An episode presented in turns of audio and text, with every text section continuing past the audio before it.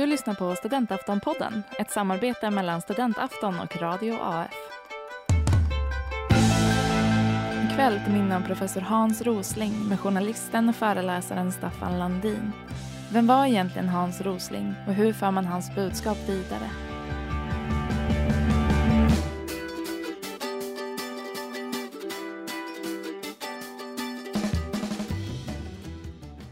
Hej, mitt namn... Oj, jävlar. Mitt namn är eh, Staffan Landin. Jag eh, har blivit ombedd att säga några ord om min minnen av eh, Hans och lite reflektioner kring eh, vem han var, vad han gjorde och eh, vad han liksom har betytt. Det är lite starkt tycker jag, personligen. Jag eh, har jobbat med Hans ett par år eh, direkt och jag har jobbat med Hans, kan man säga, och samarbetat med han i, ja, sedan 2002. Det här tycker jag är oerhört svårt. Jag är själv väldigt så här, chockad fortfarande över det här och tror inte jag förstått det faktumet att han gick bort förra veckan. Um, för min egen del så har insåg jag nu allt jag har gjort sedan 2002 jobbmässigt på något sätt relaterat till Hans. Jag jobbade på FN då, han kom till oss och ville ha lite data och jag såg för det första hur liksom pedagogen han var och hans son då som var med, Ola, ni såg väl han, var han med någonting i filmen? Nej, det var han inte. Men det är hans son i alla fall, Ola och, och hans, eh, och hans, Olas fru Anna som har programmerat det här och det, de är minst lika stor genier kring visualiseringen och sättet att prata om och visa statistik och så. Här. Eh, så då kom de till oss och eh, sen dess har jag bara tänkt att det här är det bästa sättet att prata om världen. Eh, och då började jag göra det, och sen när jag jobbade färdigt på FN så tog jag hans eh, grafer och åkte runt och visade dem eh, mot betalning. Och det tyckte han var skitbra.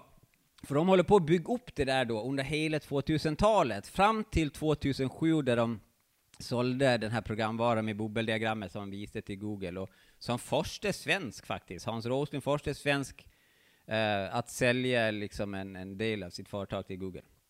Eh, vilket chockerade många i hans familj, att han var någon slags IT-guru då. För att han kan ju, han kunde inte jättemycket liksom datorer och så, han visste hur man satt på dem och visade graferna och sådär, men programmeringen och allt det där, det var ju såklart, det, det var ju Ola som gjorde, men det var han som låg bakom, det var Ola och Hans, eh, de två tillsammans, en perfekt kombination.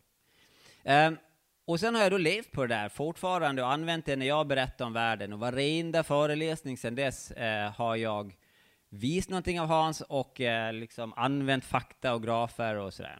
Så att det här blev en, en lite chockerande uppvaknande för mig eh, eh, nu när jag i första gången igår skulle hålla min första föreläsning utan utan eh, att han fanns kvar då. Och det där, det, så det, jag vet inte riktigt vad jag ska säga här idag, men jag tror att vi landar någonstans som är ganska bra. Först skulle jag kanske inte ha lagt bort min papper som jag skulle säga kanske märka vissa likheter av den här distriheten som jag... Ehm, jag slänger upp den här bilden. Så här, det var den här, den här bilden som han visar här, att den där bubbelgrafen då, den har ni också fått utdelad här, tror jag. Den ligger här, visst är det den som ligger här? Eh, och då är det inkomst och hälsa. Uh, och den bilden som han gjorde i början på 2000-talet, nu har man, jag tror det är barn, nej det är livslängd, Uh, den bilden gjorde han i början på 2000, eller alltså, 90-talet, mitten på 90-talet, och det var då hans son sa men låt det här röra sig över tid så blir det fantastiskt. Och de tillsammans sa det, jo men låt oss göra det. Och det är samma liksom startgraf som fortfarande finns på Gapminders hemsida 2017, och den som han nästan alltid i föreläsningssammanhang utgick ifrån. Och jag börjar också alltid min föreläsningar med den för att visa vilket otroligt lyft världen har gjort. Och de citaten han sa, de fakta han levererade i början på den här, eller i den här filmen, den, den gjordes ju 2009. Då jobbade jag på Gapmind, jag var med här och, eh, när vi gjorde den filmen, och, och de är ju redan sjukt utdaterade. Det är liksom, det är, det är fem, sex, sju, vad blir det? Inte jättebra på matte, vilket är en svårighet i det här arbetet. Men eh, att det, det förändras liksom. Han sa att 10 miljoner barn dör, nu är det nästan 5 miljoner, eller det är 5 miljoner barn som dör idag. Va? Och, och det har, bara under den perioden så har världen fortsatt i en ännu högre takt än, än han pratar om här. Va? Så den här bilden tycker jag, den är, så, den är liksom ikonisk på det sättet. Det var det som, det var det var det han kom på då som liksom blev startskottet i hela hans, hela hans karriär. Um, så, så det där har liksom, förutom det att det påverkar mig liksom jobbmässigt, så har så har på några olika plan, jag tänkte bara nämna några av de grejer sen som, några av de liksom personlighetsdragen som Hans hade som, som var så överlägsna för som var anledningen till att han, att han kom så långt. Och det där har jag försökt lärt mig av eh, under hela tiden och har präglat mig ganska mycket. Framförallt synsättet att man faktiskt inte vet så mycket på förhand. Eller att hela tiden ifrågasätta vad man tror att man vet. Det är inlärda sanningar och fakta. Eh, och konstant så gjorde han det och ifrågasatte andres uppfattningar och, och, och sina egna uppfattningar hela tiden. Frågan hur vet du det? Det är som min son Edvard gör samma sak. Hur vet du det? Hur vet du att solen går upp? Hur vet du det? Och det är en skitbra fråga alltså. Och det, den, den bryter igenom gamla lärdomar hur vi gjorde med liksom källkritik och faktakoll eller hur vi skulle bedöma medierna. Men att ställa frågan, hur vet de det? Eller hur vet han det? Um, och jag kommer tillbaka till på slutet varför, varför det är så sjukt viktigt. Men, men den inställningen uh, tror jag är i första hand hans liksom viktigaste kännetecken. Att han är forskare ut i fingerspetsarna. Inte bara i sitt arbetsliv, utan i sin i sin inställning. Och han liksom tving, tvang, jag kan inte riktigt prata present men han tvingade sig själv att liksom tänka bort inlärda eh, inlärda uppfattningar, så där kan man inte göra, eller det där är väl pinsamt, eller så här, kan, så här bör man inte göra, utan hela tiden försök se till det aktuella kunskapsläget eller aktuella fakta som fanns på bordet. Uh, och det tror jag är, det är otroligt värdefullt. Och den, den saken har påverkat, det, jag tror det är det som har påverkat mig kanske allra mest av att umgås med, med Hans och Ola eh, under den här tiden. Jag kommer ihåg fester, Ola Rosling var hos oss och retade gallfeber på sin jämnårige, för att han bara ifrågasatte deras, liksom, så bara, ah, när de satt och hade någon teori om världen, och han bara, nej men hur vet du det? Nej men det stämmer väl inte, så här är det ju inte. Och sjukt jobbigt är det, men, men otroligt viktigt, och det blir, tror jag, i allt viktigare, viktigare och viktigare dessutom. Ehm, men Hans då, jag, som sagt, jag var ett samarbete med han då och liksom bollade idéer fram och tillbaka, så fick jag jobb 2007 på hans stiftelse. Ni, ni hörde i filmen så sa de att eh, de sålde till Google, Google var intresserade, alla anställda flyttade till Google, Ola och Anna och alla andra. Eh, och då behövde de anställda föreläsare, eller han behövde någon att jobba med. Så då anställde han mig och det var otroligt spännande eh, år ett tag där. Eh, och, och från början var han och jag och en statistiker, och ni sa, han sa själv, eh, vad sa han Kalle, en, en så hyfsat kontrollerad ADHD. Och där var vi väl, väl ganska lika på det sättet att han, han, när han såg en grej så körde han på det hela tiden, nya idéer, hela tiden nya visningssätt, ja men ni såg på filmen. Eh, nya presentation, nya eh, berättelser utifrån data som han ville få fram. Och jag var ju på det där, jag sprang ju också, åh det där blir ju skitcoolt. Så vi, det, och ni såg den här, den var jätte, det var kort bild från studion, han stod bakom en massa gråa boxar, så här, kan man få upp bilden lite och sådär. Då hade vi, han kom på att istället för att han skulle stå framför sin skärm eh, och peka på den när man filmade, så vill han vara lite som John Pohlman, då var John Pohlman idolen, eh, och liksom, och klipper in sig i den där, så vi, då bara, ah, vi köper en blue screen, och så, och så köpte vi en blue screen och testade det, och så, och så, ah, men jag vill ha klippes in i bilden, så då köpte vi boxar framme, och, och när han väl liksom såg en idé, och, eh, liksom, eller hade en idé, någonting bra, det här kommer förändra världen, då satsade han allt på det, och då fanns det liksom inga, ingenting som kunde som kunde stoppa liksom hans vilja att förändra det, om han inte kom på något ännu roligare eller bättre att göra såklart, för då, då gick vi efter det. Um, och, och det där är ju nog en egenskap som är otroligt positiv och bra, men, men den blir ännu bättre när den nog kan kompletteras med, med anställda som, som kan utföra det han kommer på. Och det är ju, Ola har varit den personen som har liksom, inte bara hållit han vid jorden, hållit han på, eh, på, vet jag, med fötterna på jorden, utan också förverkliga det som Hans har, eh, har bara, eh, funderat ut och tänkt ut och sådär. Eh, och, och, det där, jag tror att det är en annan nyckel till varför han blev så, varför det blev så bra, varför han lyckades, varför han, varför, vad som av, liksom, var skillnaden mellan han och alla andra professorer som inte har blivit liksom världskändisar inom sitt yrkesfält, eller inom alla yrkesfält egentligen.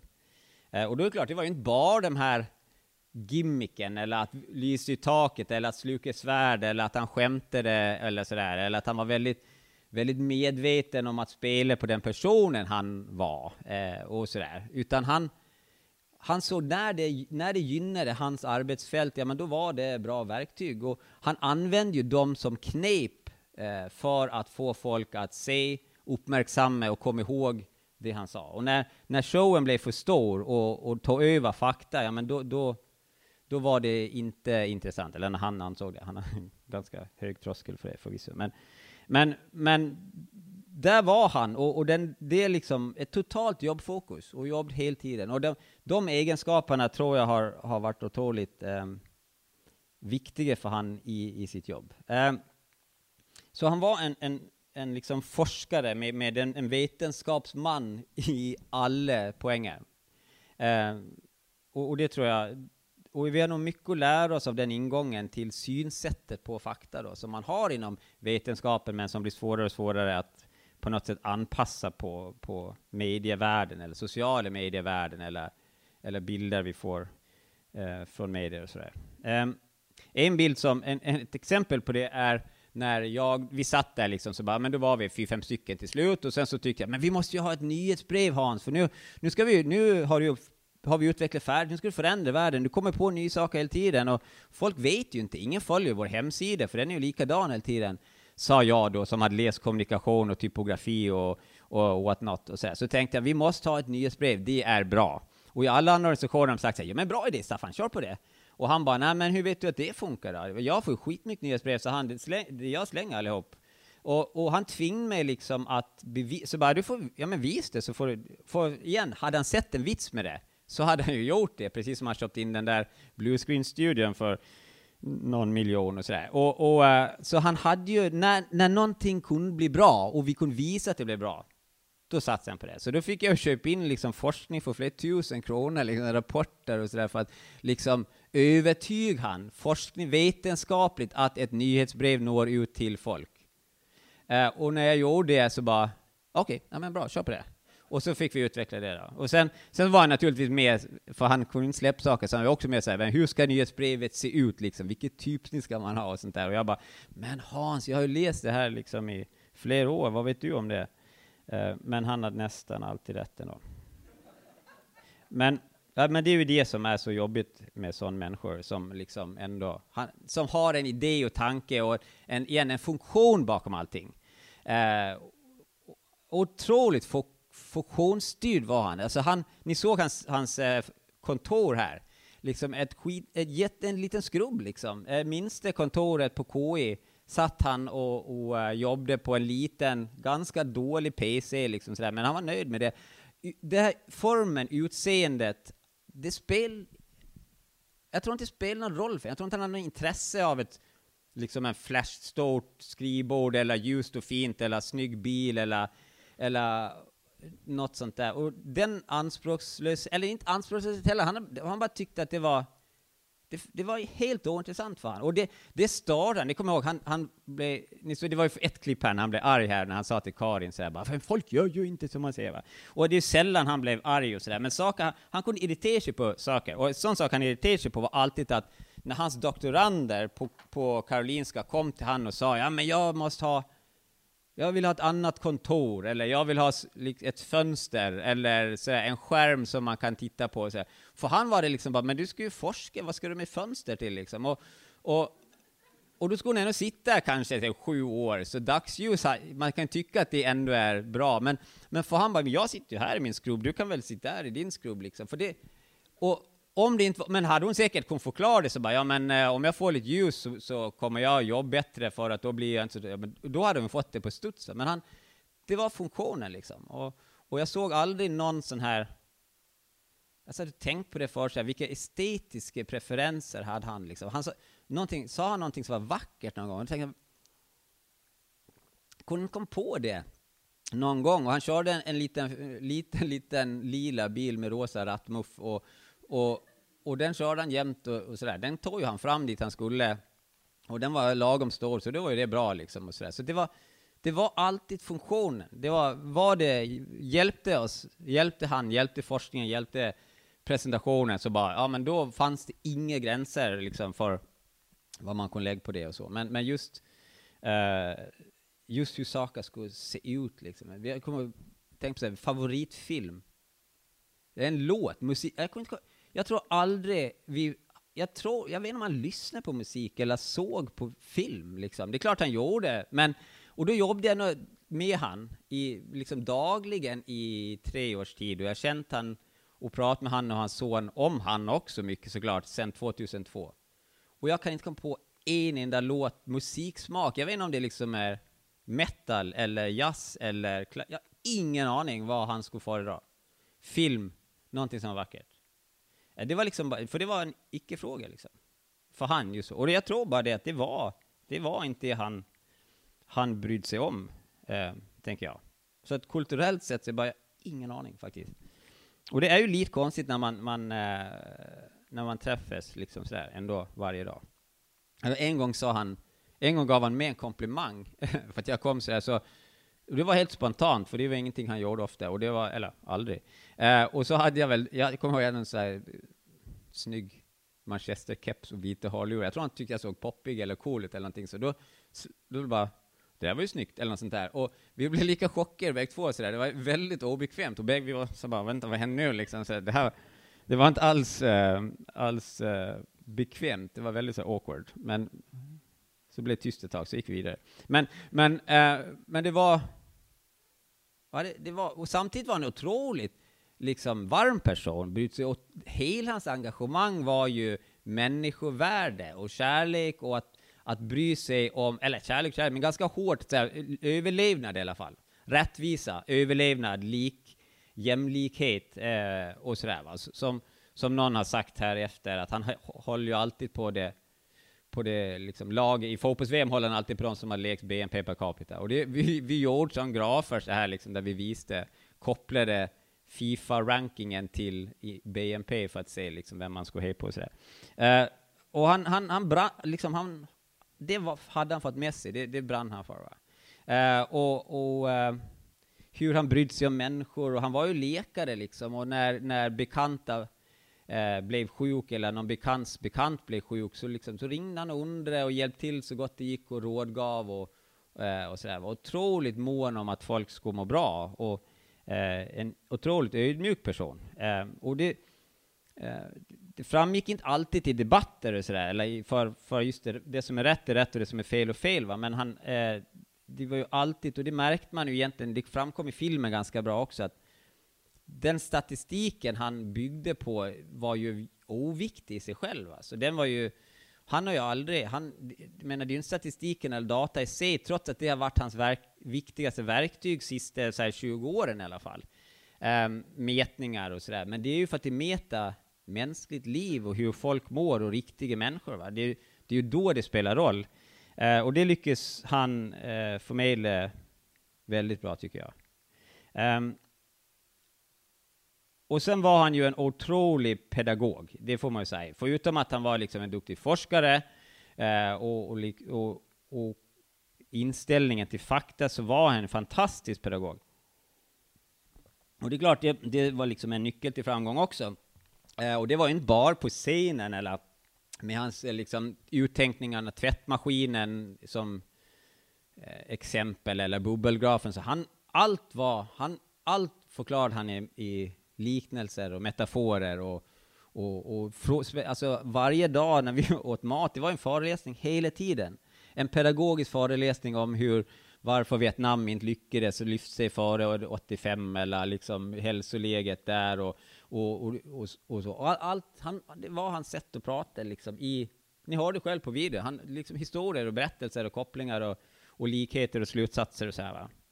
Um, och, och eh, och, och, det var liksom, ja men han, det var inte bara för sig, han var inte pedagog för andra egentligen, tror jag. Jag tror han var, han, han använde det själv för att förstå saker, koka ner det till vad det handlar om, för att kunna, för det är ju det, va? ska man förstå de här, eh, för, han, hans poäng, och, och, poängen i hans forskning och hans eh, budskap var ju att det går inte att förenkla världen i en eller två indikatorer, utan det krävs en rad olika mätsätt och mätinstrument och, och som man sa här, ska man förstå världen idag så behövs nationalekonomi, men det behövs historia och det behövs ekonomisk historia och det behövs sociologi och man, ju, ju mer vi mäter, ju fler parametrar man får med i beskrivningen, desto större chans är det att man träffar rätt. Och det är därför Gapminder är fullt av indikatorer och inte bara har en indikator som kan förklara allt. Och det där, och det, det var ju,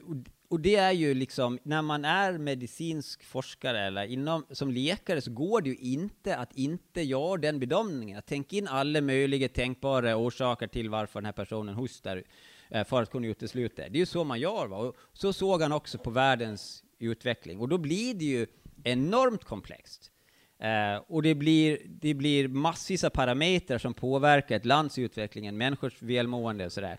Eh, och hans arbetssätt på det var liksom att försöka tvätta bort allt som inte bidrog till just den slutsatsen och var så pedagogisk för sig själv i huvudet. Och, och det, det speglas av sig liksom. Och den, jag, tror det, jag tror det var så, så det var. Jag kommer ihåg att jag gjorde en, vi, vi skulle bygga om hemsidan och la ner jättemycket tid på det, jag och han Daniel som syntes här Eh, och jag retade upp hemsidan och han programmerade och så satt vi där jättelänge så bara nu, nu är vi klara. Fan, ska vi presentera det för Hans? Det, blir, det tar ju alltid, det blir alltid två veckors extra jobb liksom för att han kommer med eh, liksom synpunkter. Så, så kom Hans in och så bara så tittar han på det och bara, ja men det är som det är som att det är som att man kommer in i ett rum och sen är det liksom tapeter för alla dörrar, så hittar man inte ut igen. Så är det. Och så gick han ut igen och vi bara, vad fan ska man göra med den informationen när man bygger hemsidan. Liksom. Vi, eh, men, men till slut, liksom, så där, allting var i den typen av, eh, av berättelser. Och, så när jag var där, det var, så här, det var en otroligt lärorik eh, tid, du bara sitter och följer med eh, han dagligen och, och, och så. Eh, skitsvårt att jobba såklart för en sån person, om man inte har redskapen att liksom hålla fast han vid jorden. Eh, och om man intar det så blir det knepigt och, och sådär. Så var det väl. Men, men, eh, men, men det var, det, jag tror så här, det är några av de liksom ins, forskningsinställningen, funktionen och, och humorn såklart och eh, pedagogiska liksom, inställningen till allt. Och jag tror det sista han sa här när han gick på stranden, det tror jag är så typiskt för, för han är, han var den han framstod att vara. Uh, och det var liksom, det fanns ingen jobb-Hans och ingen, framförallt ingen ledighet-Hans, utan han, han var, han gjorde sitt jobb och han levde sitt, eller ni fattar. Um, och, och, det var liksom, det var det han gjorde. Han kunde jobba flera dagar i sträck och sen ringde han och sa nu, nu måste jag sova en dag. Så sov han en dag. Eller nu jobbar jag en vecka, så bara nu måste jag vara hemma vid Agneta i en vecka, för det, det var länge sedan och så. Och, och, och uh, och han, han levde i det här, så att han var den minst för, för, eh, vad heter det, förställda människan också på ett sätt som, um, som man känner. Och så att, att jobba med Hans såklart, en sån människa, otroligt spännande och, och har lärt mig otroligt många olika saker. Då. Det är klart, faktastatistiken är en, men, men just det, du får gärna väcka den igen. Uh, men inställningen till hur man ska tolka verkligheten är, uh, har varit viktig. Jag tänkte jag skulle visa ett klipp bara. Och det är ett jättekort klipp, det är en minut. Och det är, ni har sett det allihop, uh, säkert, på Facebook och sådär. och vi ska se här. Där. och det är det här klippet när han är med i tv-programmet Deadline i Danmark, en dansk journalist. och där det, och så här, det blev viralt, det spreds jättemycket för att det var, han var kul och det var sådär. Och då diskuterade de en av hans nyckelpoänger här, huvudpoänger, för att han, han insåg ju till slut, eller insåg hela tiden, men han, han, han blev lite faktiskt nedslagen när, de, när Gapminder började mäta kunskapsnivån på riktigt hos svenskarna och inte bara i Sverige utan övriga. För då hade han hållit på länge och i Sverige hade han nått ut och han tyckte att han hade något liksom, framsteg i berättelsen om hur världen såg ut och sådär. Men så mäter de och så, så säger han att det, det, blir ju inte bättre, vi kan inte mer om världen än tidigare. Och han tyckte ett tag att, att han har inte nått fram och han har inte gjort något avtryck. Eh, och det var nog, får man säga, det var nog hans allra sämsta analys av allt han gjorde. Eh, och den var ganska dum, för han titt, du tittar på fel, de tittar liksom på kunskapsnivån, men, men det, var inte, det är nog inte där man skulle mäta hans impact ändå, på de här enkla frågorna. Eh, men men eh, en av anledningarna till det då, menar han hela tiden var, och, och det, eh, det har liksom varit vår ståndpunkt ganska länge, och det har varit ett stort problem länge, att, att medierna överdriver den negativa beskrivningen. Och det är ju logiskt att medier gör det, att man berättar om naturkatastrofer, men aldrig om när det inte är naturkatastrofer. Och sådär. Hans hade något sådant exempel också eh, i filmen. Och, och igen, det är ju det är inget nödvändigtvis fel på medierapporteringen, för det är kanske det de ska göra. De ska berätta när bilar kör åt fel håll på motorvägen, men att när alla kör åt rätt håll hela tiden så är det ju ingen nyheter. Va? Och, och, det, och, och det ska man nog, men, men här har det efter den här sändes så har det växt upp en, liksom, jag kommer fram till det, jag kommer tillbaka till det, men, men så här, skitsamma. Men hans poäng var så man kan inte lyssna på medierna om man ska förstå världen. Ser man på medierna så får man fel bild av världen. Och han menade att man skulle läsa tidningar och se på TV såklart, men man skulle inte utgå från att det, det han sa var hela sanningen. Och man måste, på, man måste läsa tidningen med insikten om att det här är ett negativt urval av världens händelser. Eh, och, och, och, då sa journalisterna, men vi rapporterar om världens tillstånd som det är, och just nu är det krig, oro eh, och så, och det måste vi rapportera om, inte sant? Eh, och det är där vi kommer in i den här. Det är bara en minut, eh, för det är slutklämmen här vi ska säga. Eh, och en hel räcka andra negativa aspekter. Det var, det var ju fel. Du har ju fel, rakt upp och ner fel. Det var ett fantastiskt val i Nigeria. Demokratiskt val i Afrikas största nation. Det fantastiska valet som var i Indonesien förra året. De framsteg som är i Indien. Igår så förklarade vi att Indien nu är fritt från städkramp. Men Nigeria är fångat i en djup terrorkrig mot Boko Haram. Ja, en liten del av Nigeria, inte resten. Nigeria har en snabb ekonomisk tillväxt och fallande barnadödlighet. Om ni väljer att visa om ni väljer att för mig att bara visa min sko, den är ju jätteful, det är ju bara en del av mig. Om du väljer att visa mitt ansikte så är det en annan. Så, så, ja, ska... Ni visar ju en liten del och kallar det för världen.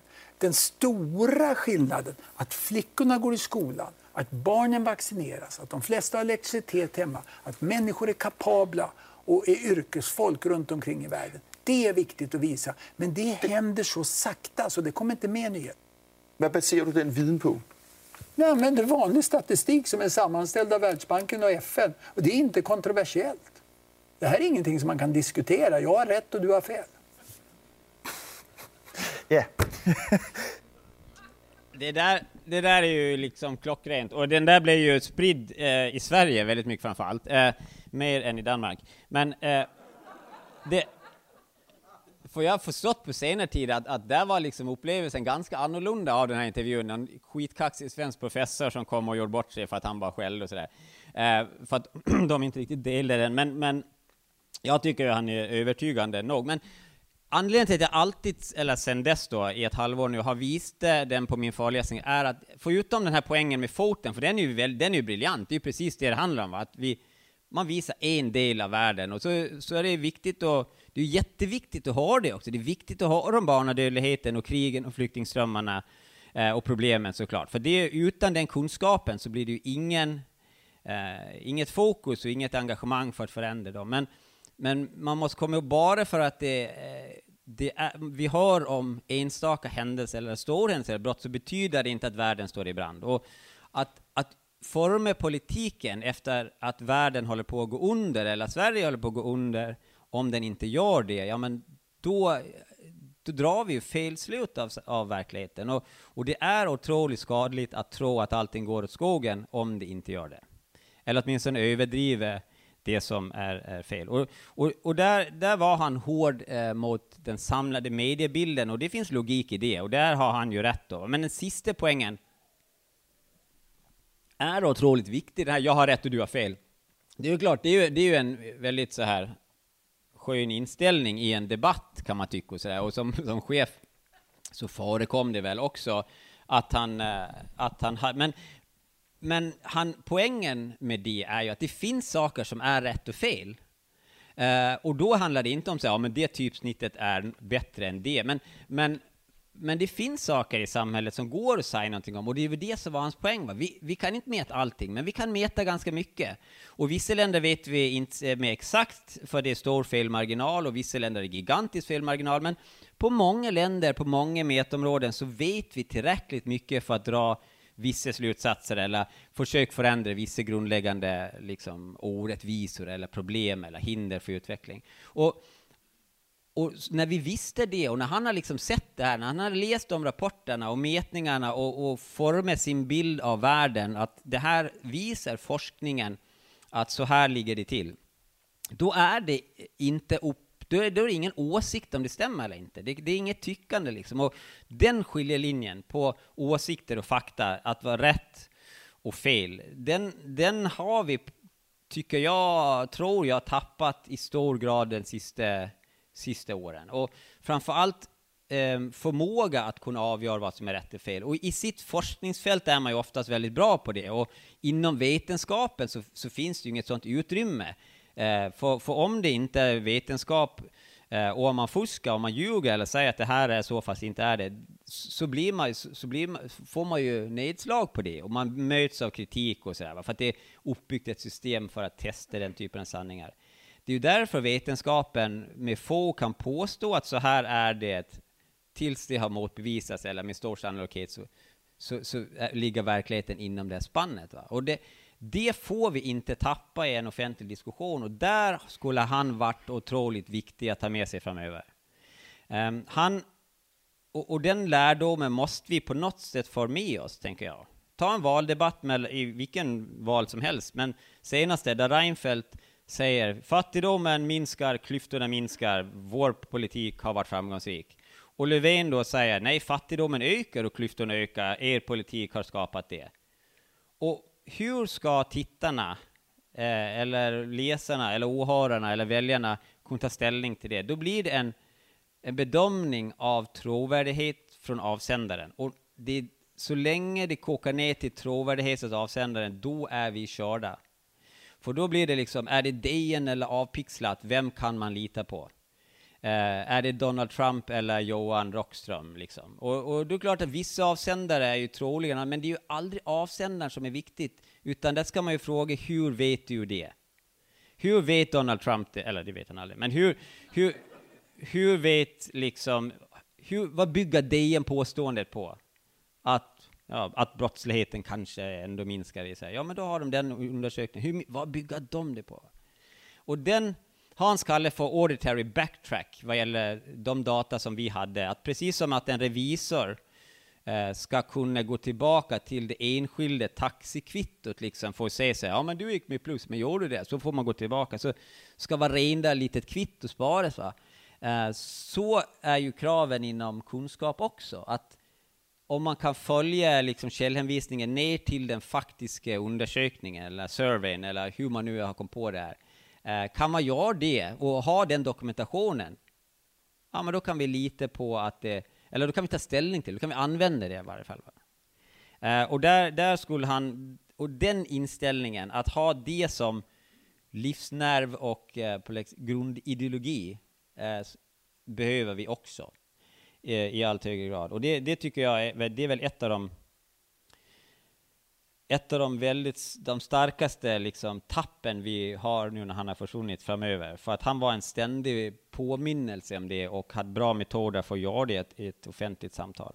Um, det, det sista liksom, vi pratade om mycket, sista ämnet som vi pratade om i detalj med, han ringde ju alltid till alla som på något sätt jobbade inom fältet, eh, eller så här, som han har haft han ringde upp folk och sa så här, nu har du fel.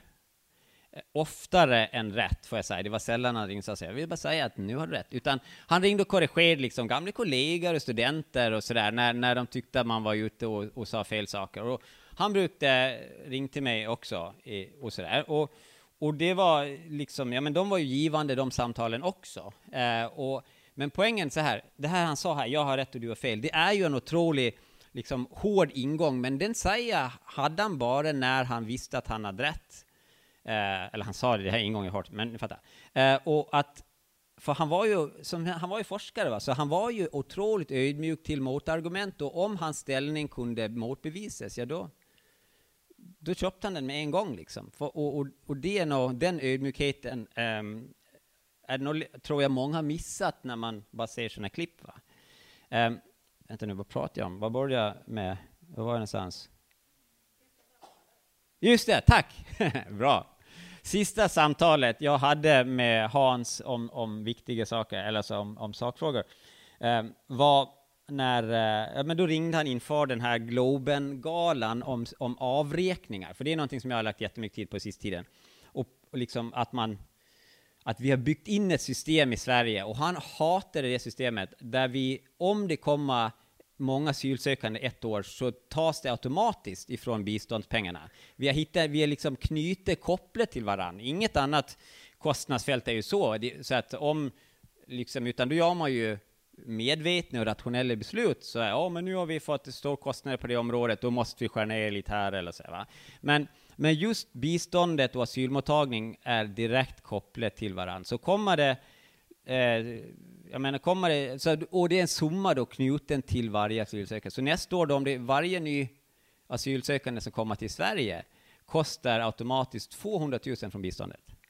Och det där tyckte han var så idiotiskt av så många anledningar. En anledning är ju att man sätter olika grupper mot varandra på ett helt bisarrt sätt. Och varför ska fattigdomen betala asylrätten, som han står för fullt och fast också? Va? Självklart ska man ta emot Sverige som flyr till asyl. Han mindes ju historien och sådär under tidigare flykt och sådär. Så att, och, och det, för han var asylrätten okränkbar, självklart. Och ni kommer ihåg när han stod i Globen eh, och sa vi, har, vi kan hjälpa där, men vi ska hjälpa här. Men poängen var ju att, att vad vi gör nu, vi hjälper där och här, men vi bekostar hjälpen där med hjälp, eller sådär. Och, och det, det är ju ett, ett väldigt irrationellt beslutsfattande, och det där tyckte han var helt värdelöst. Så han, han eh, det pratar vi väldigt mycket om, och jag gav, för jag har ju eh, räknat jättemycket på det. Och, och, där, eh, och så, så frågade han mig om allt det där. Och, och sen, men då blev ju det en, det blev en bra, otroligt viktig, för sista åren, för det här lämnar ju liksom, det här var 2009, då pratade han om världen och, och förståelsen av världen. Och sista åren så, så växte ju användningen av han även i ett svenskt sammanhang, framförallt kring asylfrågor, men, men, men också annat. Och, eh, och, och, och, där tyckte jag att han, eh, där blev han otroligt viktig och han hade en trovärdighet, för ingen annan har ju egentligen sån trovärdighet där man vet att den här personen har ingen dold agenda eller andra synsätt. Och, och den, en sån avsändare skulle vi verkligen behöva mer av. Eh, och som vågar säga saker som kanske, som, som kanske inte, eh, vad ska man säga, som kanske inte är särskilt eh, jag vet inte ens ordet, jag tappar ordet. Eh, men, men som och alltså konsekvensneutralitet som inte nödvändigtvis får de politiska konsekvenserna som man stödjer. Och, och, i det här fallet så kunde ett sådant påstående och säga så här, titta vad, vad mycket pengar som försvinner ur biståndet, det användes ju också just då eh, av Sverigedemokraterna i slut, eh, som sista argument, så åh titta vad, vad dyrt det är. Va? Men, men han tyckte det var viktigt att besluten var faktabaserade, och han var medveten om att det här skulle kunna utnyttjas av folk som vill stoppa asylinvandring. Men det kan också utnyttjas av folk som vill stoppa biståndsfrågor. Och vi ser ju bägge två. Men, men trots det så tyckte han det var viktigt att hålla fast vid det. Men sen hände ju, och det här tycker jag, det, det är egentligen det enda ovärdiga i responsen kring, eh, eh, som har hänt efter hans bortgång. För jag, alltså, så här, jag tog det väldigt starkt, men jag har ju sett att, att, att överallt så har ju responsen varit otroligt respektfull, kärleksfull och stor. Alla verkar ha haft någon slags relation eller koppling eller till Hans Rosling, visste vem han var, visste vad han stod för, visste att han gav ett positiv eh, framtidsbild genom att visa att det har inte gått åt skogen fram tills nu. Så ah, många hade den här bilden då. Va? Eh, men, men sen, sen, jag vill bara nämna det, för det kommer det, det dyka upp liksom, och det är ju det en tråkiga eh, i responsen kring det här, och det är att för när han gjorde det här uttalandet och sa att, att på det här området hade Jimmy Åkesson rätt, med eh, så här, pengar i, i flyktinglägren gör otroligt stor nytta, eller räddar betydligt fler människor, sa han. Eh, men sen sa han ju, i andra meningen som de klippt bort var ju att han självklart också tyckte vi skulle ta emot flyktingar. Men, men sådär. Och, ehm, men så blev han sjuk, så fick han ju diagnosen eh, för ett år sedan, ungefär sam, exakt i samband med det där. Och då ställde han ju in 60 föreläsningar på, på hela året och han gjorde enstaka grejer. Han var hemma, skrev en bok, la om liksom strategi. Och det där har då liksom byggts upp en, en mytbild i SD-kretsar, får jag säga, eller i rasistiska kretsar överlag, att att eh, åh, han, han gav SD rätt och sen blev han paria, så var det ingen som lyssnade på han. Eh, och det där är så fult av många olika anledningar. För det första så, så är det så bisarrt fult att påstå att, att folk slutar lyssna på Hans Rosling. Jag vet ingen som tappat respekten eller som menade att, att hans ord inte var, eller den fakta att han inte var lika tung idag som han var innan. Det, jag har inte hört det en enda gång. Och orsaken till att han inte syntes var ju att han valde att inte göra det för att han fick cancer. Och, och, det blir extra spydigt på något sätt. Så att jag vill bara att när ni ser den uppfattningen, om ni har någon, någon galen gammal klasskompis som skriver det på, på Facebook, se till med en gång och säg så, för att det är inte sant. Va? Och, och det var han som valde att dra sig undan på slutet. Eh, och ingen, ingen, nyhets, ingen nyhetsdesk i hela Sverige Eh, om Hans skulle komma och säga hej du, jag har en idé, skulle inte ni kunna göra en eh, grej om det här? Skulle sagt nej till det. Han kunde ringa till Aktuellt och säga hej, jag vill ha med i tv idag och förklara det här. Så hade de sagt ja, men vad kul, kom. Eh, och, och för, för, där var han i slutändan. Och, och det, jag vill bara nämna det för att eh, det har ändå solkat lite grann, tänker jag, bilden efterhand. Och som sagt, den är ju helt falsk. Men det, det, det fina och det som har varit så otroligt rörande, och jag ska avsluta med, med det, är ju att de saker han, han verkligen brann för, eh, och, och de exemplen han tog upp, och de... Eh, för han, han, han tyckte att han kanske inte nådde fram, men han nådde ju verkligen fram i vår synsätt på statistiken. Han förändrade massor av saker som vi inte känner till också, infrastrukturen bakom hur data släpps. Och han, var en av då, han var den som såg till att Världsbanken släppte sin data fri. Han tjatade på dem i flera år och han förlöjligade dem på internationella konferenser och, och, och så här rete dem. Liksom. Eh, när cheferna satt på den där så bara de plocka upp. De är bra, de är bra, men ni är dåliga, sa han sådär. Så att, eh, de, och, och eftersom han blev världskändis och eftersom han hade bäst sättet och framförallt som hans han och Ola kunde visa på ett sätt, visa att om ni släpper data så finns det briljanta visualiserade programmerare som kan göra den levande och få folk att förstå den. Eh, och till slut så, så tröttnade Världsbanken, så släppte de den fri, så gjorde de en jättebra hemsida där man kunde hitta data, så hade de en bild på Hans på framsidan först bara, så bara happy now liksom. Så att de, eh, men fatta vilken grej ändå, att ha den, alltså att, att kunna förändra Världsbanken sätt att släppa data eh, som inte har gjort det på 50 år. Liksom. Ingen kan bestämma över Världsbanken. Men genom att visa, titta det blir bättre om ni gör så här, så, så fick han dem att, att lägga ut det gratis istället för att ta eh, liksom flera hundra dollar för, för data. Eh, så han, den, han har ju på många olika sätt liksom revolutionerat, ska vi säga, berättelsen av data, visualiseringen av data. Um, och sådär. Uh, och förändra hur Google hanterar det, hur Världsbanken hanterar det och uh, hur vi kommer använda data framöver. Uh, och klart inte ensam, men uppenbarligen var han en, en pionjär, en föregångare på det området. Men, men det som det tydligaste för mig är hur han har ändå för, långsamt men, men, men tydligt förändrat folks uppfattning om framtiden på jorden och att man har förstått att den här bilden, förstått att, att världen inte är så hemsk som man trodde. Uh, och så glömmer man det för att man ser på TV varje dag. Men så fort man tänker på Hans Rosling så blir man liksom påminn om det. Och det liksom, jag träffade dagisfröknar som jag trodde inte brydde sig ett dugg om Hans Rosling, men som, som inte bara kunde säga så åh vad trist att han dog, utan också liksom kunde han sa ju det här, han var med på Skavlan och han visade med de här mandarinerna och då förstod jag eh, att så här är sammansättningen på jorden och det gav mig hopp. Och poängen eh, med Hans att han gjorde det på samma sätt. Han använde ju de där mandarinerna när han pratade i Davos eller för för Migrationsverket eller vem som helst. Det var samma budskap, för han tyckte det var lika viktigt att Löfven förstod som att eh, någon annan förstår. Va? Och, och han utgick från att Löfven har samma fartfattiga meningar och samma liksom, snedvridna bilder som journalister, han själv eller professorer har. Och, och den ingången, att fatta att man har en snedvriden världsbild och aktivt försöka motverka de fördomarna, det, det tror jag att han har lämnat i väldigt många. Och det var då, jag frågade på, jag skulle skriva en, en, en runa till tidningen Omvärlden, och du, jag hade ingen aning, det var det svåraste jag någonsin gjort.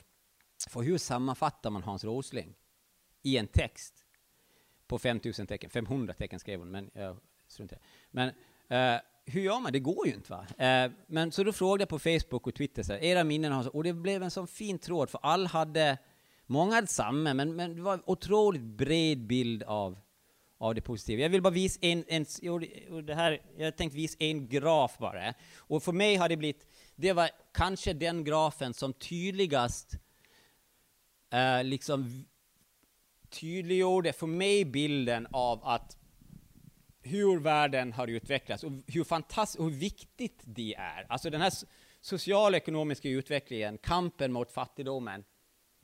Och det är ju ingenting som, det är klart vi fattar det, men, men som han sa, det är ju det som dödar folk idag. Det dör ju, vad sa han, 10 miljoner barn om året, det gör det ju inte längre, men 16 000 barn om dagen dör av fattigdom.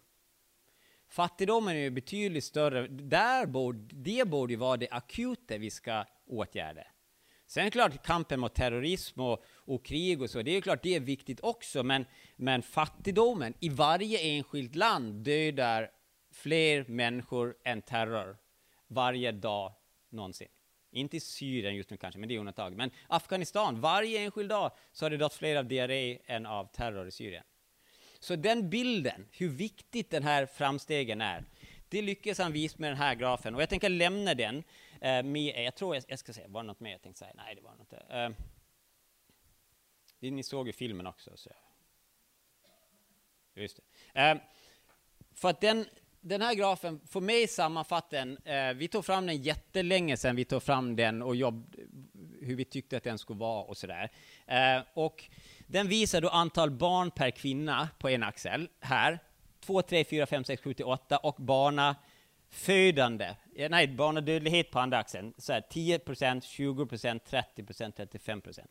Och då var det länge, som Hans sa, det var länge, långt in på 70 80-talet, fortfarande så att man födde sex, sju barn per kvinna och begravde kanske ett eller två av dem. Titta här i snitt.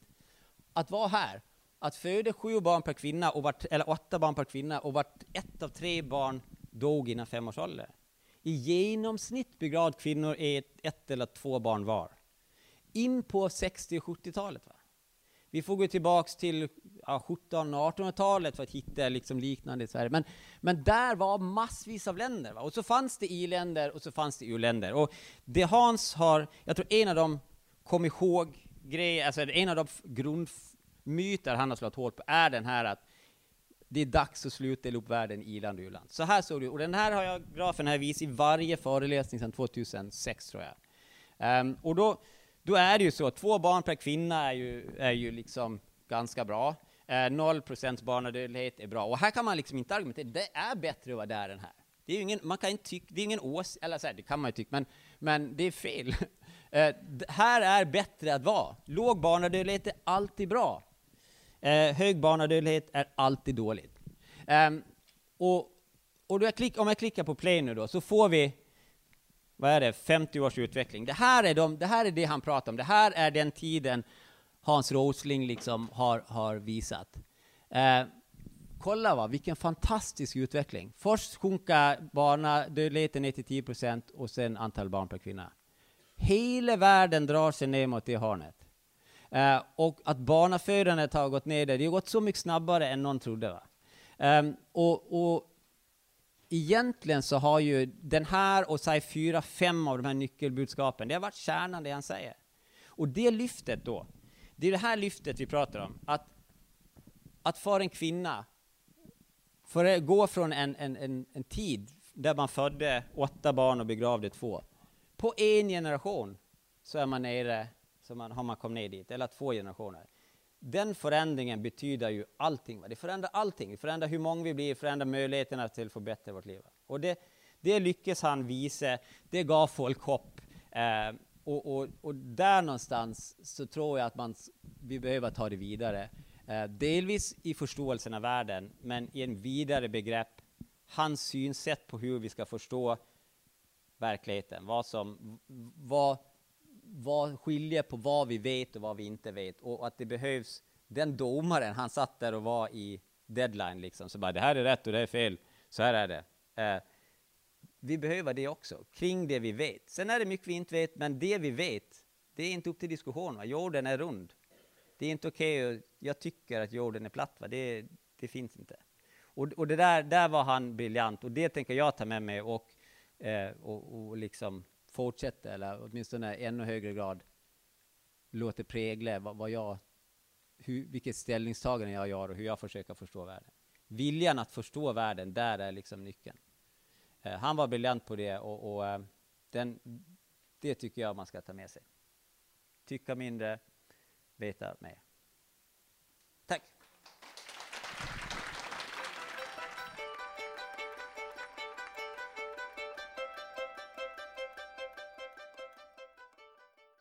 Stort eh, tack Staffan för att du tog dig tid och eh, hjälpte oss att minnas Hans.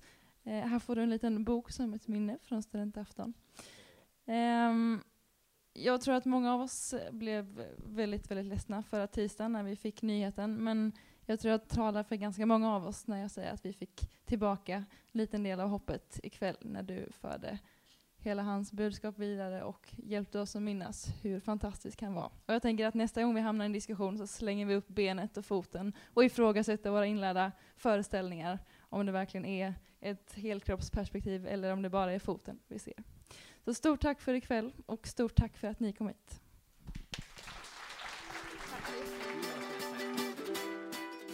Du har lyssnat på Studentaftonpodden, ett samarbete mellan Studentafton och Radio AF.